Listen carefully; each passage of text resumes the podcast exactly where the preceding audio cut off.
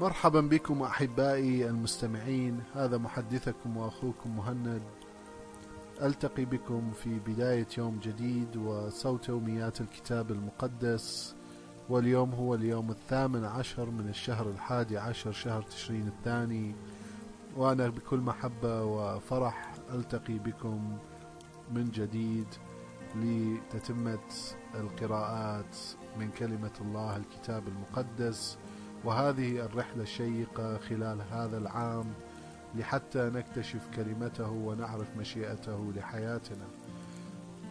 القراءات المخصصة لليوم ابتداء من القراءة الأولى من العهد القديم سنكون من كتاب حسقيال من بداية الإصحاح السابع والثلاثون وإلى نهاية الإصحاح الثامن والثلاثون فتابعوا معي قراءة اليوم. وكانت يد الرب علي فأحضرني بالروح إلى وسط واد مليء بعظام وجعلني أجتاز بينها وحولها وإذا بها كثيرة جدا تغطي سطح أرض الوادي كما كما كانت شديدة اليبوسة فقال لي يا ابن آدم أيمكن أن تحيا هذه العظام؟ فأجبت يا سيدي الرب أنت أعلم. فقال لي تنبأ على هذه العظام وقل لها اسمعي أيتها العظام اليابسة كلمة الرب. ها أنا أجعل روحا يدخل فيك فتحييني فتحيينا وأكسوك بالعصب واللحم وأبسط عليك جلدا وأجعل فيك روحا فتحيينا وتدركين أني أنا الرب. وفيما كنت أتنبأ كما أمرت حدث صوت جلبة وزلزلة فتقاربت العظام كل عظم إلى عظمه واكتست بالعصب واللحم وبسط عليها الجلد إنما لم يكن فيها روح فقال لي تنبأ للروح يا ابن آدم وقل هذا ما يأمر به السيد الرب هيا يا روح أقبل من الرياح الأربع وهب على هؤلاء القتلى ليحيوا. فتنبأت كما أمرني الرب فدخل فيهم الروح فدبت فيهم الحياة وانتصبوا على أقدامهم جيشا عظيما جدا جدا. ثم قال لي يا ابن آدم هذه العظام هي جملة شعب إسرائيل. ها هم يقولون قد يبست عظامنا ومات رجاؤنا وانقطعنا. لذلك تنبأ وقل لهم هذا ما يعلنه السيد الرب. ها أنا أفتح قبوركم وأخرجكم منها يا شعبي وأحضركم إلى أرض إسرائيل. فتدركون أني أنا الرب حين أفتح قبوركم وأخرجكم منها يا شعبي. وأضع روحي فيكم فتحيون وأردكم إلى أرضكم فتدركون أني أنا الرب قد تكلمت وأنجزت ما وعدت به يقول الرب. وأوحى إلي الرب بكلمته قائلا وأنت يا ابن آدم خذ لك قضيبا واحدا واكتب عليه هذا ليهوذا ولأبناء إسرائيل رفاقه. ثم خذ قضيبا آخر واكتب عليه هذا ليوسف, ليوسف قضيب أفرايم وكل شعب إسرائيل رفاقه. وضمهما معا كقضيب واحد فيصبحا في يدك قضيبا واحدا. وإذا سألك أبناء, أبناء شعبك ألا تخبرنا ما معنى هذا؟ فقل لهم هذا ما يعلنه السيد الرب.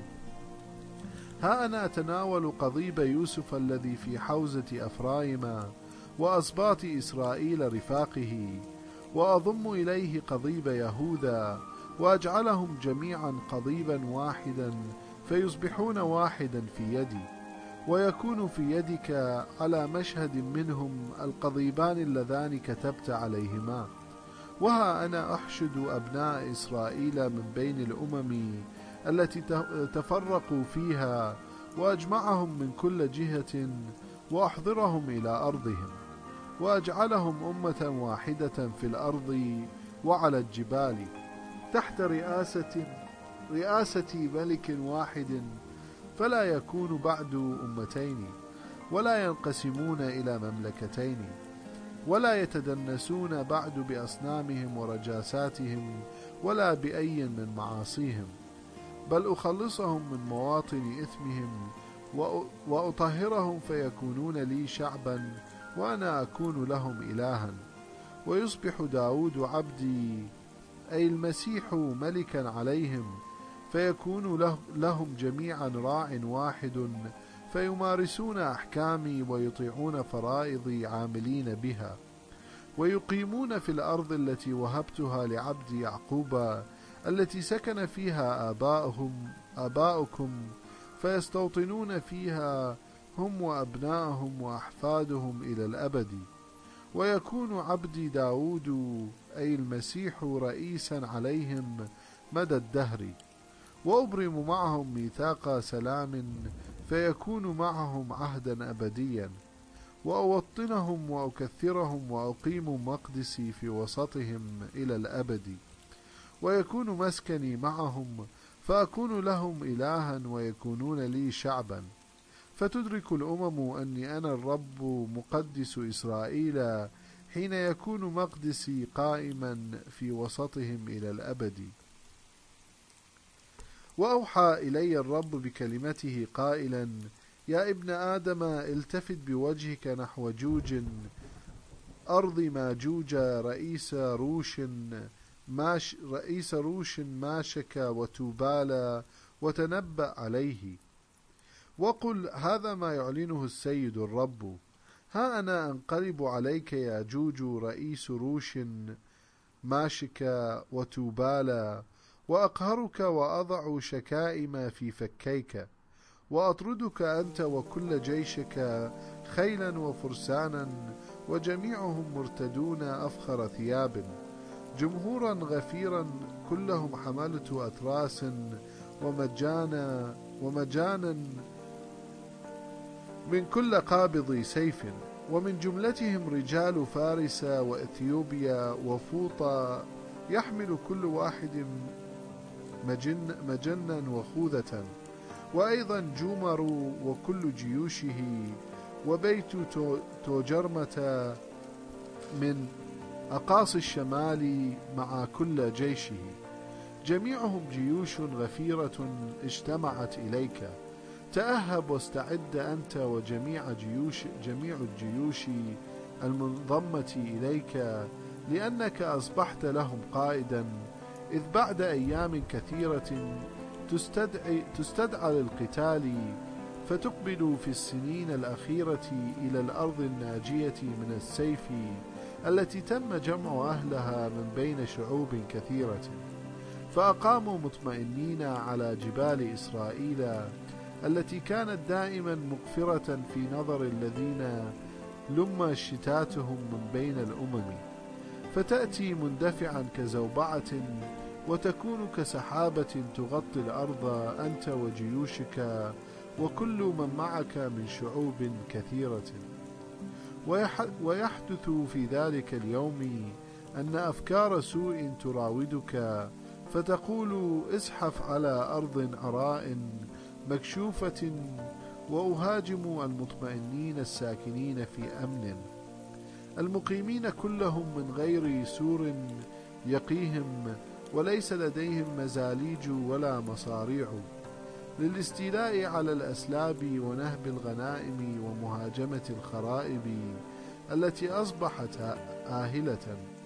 ولمحاربة الشعب المجتمع من بين الأمم المقتني ماشية وأملاكا المستوطن في مركز الأرض. ويسألك أهل شبا ورودسا وتجار ترشيشا وكل قراها أقادم أنت للاستيلاء على الأسلاب؟ هل حشدت جيوشك لنهب الغنائم ولحمل الفضة والذهب وأخذ الماشية والمقتنيات وللسلب العظيم. لذلك تنبأ يا ابن آدم وقل لجوج هذا ما يعلنه السيد الرب. في ذلك اليوم عندما يسكن شعبي إسرائيل آمنا ألا تعلموا ذلك؟ وتقبل أنت في من مقرك في أقاصي الشمال مع جيوش غفيرة تغشي الأرض. كلهم راكبو خيل وجمع عظيم وجيش كثير وتزحف على شعب إسرائيل كسحابة تغطي الأرض. إني في الأيام الأخيرة آتي بك إلى أرضي لكي تعرفني الشعوب عندما تتجلى قداستي حين أدمرك يا جوج أمام عيونهم. هذا ما يقوله السيد الرب. ألست أنت الذي تحدثت عنه في الأيام الغابرة على ألسنة عبيد أنبياء إسرائيل الذين تنبأوا في تلك الأيام لسنين كثيرة بأني سآتي بك عليهم؟ ويقول السيد الرب في ذلك اليوم عندما يزحف جوج على أرض إسرائيل يحتدم غضبي في وجهي وفي خضم غيرتي واتقاد سخطي أقول إنه في ذلك اليوم تحدث هزة عظيمة في أرض إسرائيل فيرتعش من حضرتي سمك البحر وطيور السماء ووحوش البرية وجميع الحيوانات الدابة على الأرض وكل الناس الذين على وجه المسكونة. وتندك الجبال وتسقط المعاقل وتنهار كل الأسوار إلى الأرض. وأسلط عليه السيف في كل جبال يقول السيد الرب. فيكون سيف كل رجل ضد أخيه وأدينه بالوبأ وبالدم. وأمطر عليه وعلى جيوشه وعلى جموع حلفائه الغفيرة مطرا جارفا وبردا عظيما ونارا وكبريتا. فأعظم نفسي وأقدسها وأعلن ذاتي على مرأى من كل الأمم فيدركون أني أنا الرب. آمين. أحبائي وأصدقائي المستمعين هذه كانت القراءة من العهد القديم من كتاب حسقيال قرأت لكم عن رؤيا العظام الجافة في الوادي وقصة القضيبين الرمزية ومؤامرة جوج الشريرة وهجوم جوج واندحاره. أنتقل بكم الآن إلى القراءة من العهد الجديد. قراءة اليوم من العهد الجديد من رسالة يعقوب. ستكون من الإصحاح الأول بداية العدد التاسع عشر وإلى نهاية العدد السابع عشر من الإصحاح الثاني فتابعوا معي. لذلك يا إخوتي الأحباء على كل واحد منكم أن يكون مسرعا إلى الإصغاء. غير متسرع في الكلام بطيء الغضب لأن الإنسان إذا غضب لا يعمل الصلاح الذي يريده الله. إذا تخلصوا من كل ما في حياتكم من نجاسة وشر متزايد. وليكن قبولكم لتلك الكلمة التي غرسها الله في قلوبكم قبولا وديعا. فهي القادرة أن تخلص نفوسكم. لا تكتفوا لا تكتفوا فقط بسماعها بل اعملوا بها. وإلا كنتم تغشون أنفسكم تغشون أنفسكم. فالذي يسمع الكلمة ولا يعمل بها يكون كمن ينظر إلى المرآة ليشاهد وجهه فيها وبعد أن يرى نفسه يذهب فينسى صورته حالا. أما الذي ينظر بالتدقيق في القانون الكامل قانون الحرية ويواظب على ذلك فيكون كمن يعمل بالكلمة لا كمن يسمعها وينساها فإن الله يباركه كثيرا في كل ما يعمله. وإن ظن أحد أنه متدين وهو لا يلجم لسانه فإنه يغش قلبه وديانته غير نافعة. فالديانة الطاهرة النقية في نظر الله الآب تظهر في زيارة الأيتام والأرامل لإعانتهم في ضيقهم وفي صيانة النفس من التلوث بفساد العالم.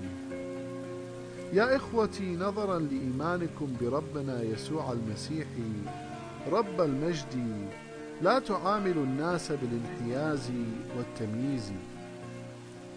لنفرض أن أن إنسانين دخلا مجمعكم أحدهما غني يلبس ثيابا فاخرة ويزين أصابعه بخواتم من ذهب والآخر فقير يلبس ثيابا رثة. فإن رحبتم بالغني قائلين تفضل اجلس هنا في الصدر. ثم قلتم للفقير وأنت قف هناك أو أقعد على الأرض عند أقدامنا فإن ذلك يؤكد أنكم تميزون بين الناس بحسب طبقاتهم. جاعلين من أنفسكم قضاة ذوي أفكار سيئة. فيا إخوتي الأحباء أما, أما اختار الله الفقراء في نظر الناس ليجعلهم أغنياء في الإيمان؟ ويعطيهم حق الإرث في الملكوت الذي وعد به محبيه. ولكنكم أنتم عاملتم الفقير معاملة مهينة. ألا تعرفون أن الأغنياء هم الذين يتسلطون عليكم ويجرونكم إلى المحاكم؟ وهم الذين يستهزئون بالمسيح الذي تحملون اسمه الجميل؟ ما أحسن عملكم حين تطبقون تلك القاعدة الملوكية الواردة في الكتاب؟ تحب قريبك كما تحب نفسك. ولكن عندما تعاملون الناس بالانحياز والتمييز ترتكبون خطيئة وتحكم عليكم الشريعة باعتباركم مخالفين لها. فأنتم تعرفون أن من يطيع جميع الوصايا الواردة في شريعة موسى ويخالف واحدة منها فقط يصير مذنبا تماما كالذي يخالف الوصايا كلها. فإن الله مثلا قال لا تزني كما قال لا تقتل. فإن لم تزني ولكن قتلت فقد خرقت الشريعة. إذا تصرفوا في القول والعمل بحسب قانون الحرية كأنكم سوف تحاكمون وفقا له. فلا بد أن يكون الحكم على الذين لا يمارسون الرحمة حكما خاليا من الرحمة. أما الرحمة فهي تتفوق على الحكم. يا إخوتي هل ينفع أحدا أن يدعي أنه مؤمن وليس له أعمال تثبت ذلك؟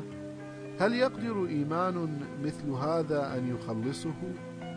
لنفرض أن أخا أو أختا كانا بحاجة شديدة إلى الثياب والطعام اليومي وقال لهما أحدكم أتمنى لكما كل خير البسا ثيابا دافئة وكلا طعاما جيدا دون أن يقدم لهما ما يحتاجان إليه من ثياب وطعام فأي نفع في ذلك؟ هكذا نرى أن الإيمان وحده ميت ما لم تنتج عنه أعمال. آمين. أحبائي وأصدقائي المستمعين هذه كانت القراءة من العهد الجديد من رسالة يعقوب. قرأت لكم آه، عن اسمعوا عن السمع والعمل وليس فقط السمع ولكن علينا أن نطبق وصايا الله لكي نعكس إيماننا بأعمالنا عمل الخير. وعن التحذير من الانحياز وأن الإيمان بدون أعمال يكون ميت. أنتقل بكم الآن إلى القراءة من كتاب المزامير. قراءة اليوم من كتاب المزامير ستكون المزمور المائة والسابع عشر فتابعوا معي. سبحوا الرب يا جميع الأمم ومجدوه يا كل الشعوب لأن رحمته غلبت علينا وأمانة الرب إلى الأبد تدوم. آمين. هذه كانت قراءة المزمور المائة والسابع عشر وهو من أقصر المزامير. أنتقل بكم الآن إلى القراءة. من كتاب الأمثال. قراءة اليوم من كتاب الأمثال ستكون من الإصحاح الثامن والعشرون العدد الأول فتابعوا معي. يهرب الشرير مع أن لا مطارد له. أما الصديقون فشجاعتهم كشجاعة الشبل. آمين. أحبائي وأصدقائي المستمعين هذه كانت القراءة الأخيرة اليوم. أصلي أن القراءات كانت نعمة وبركة لكم اليوم وأن تعلمتم شيئا جديدا من مشيئة الله لحياتنا. وإلى أن ألتقي معكم في قراءة جديدة ليوم جديد أترككم بنعمة الرب.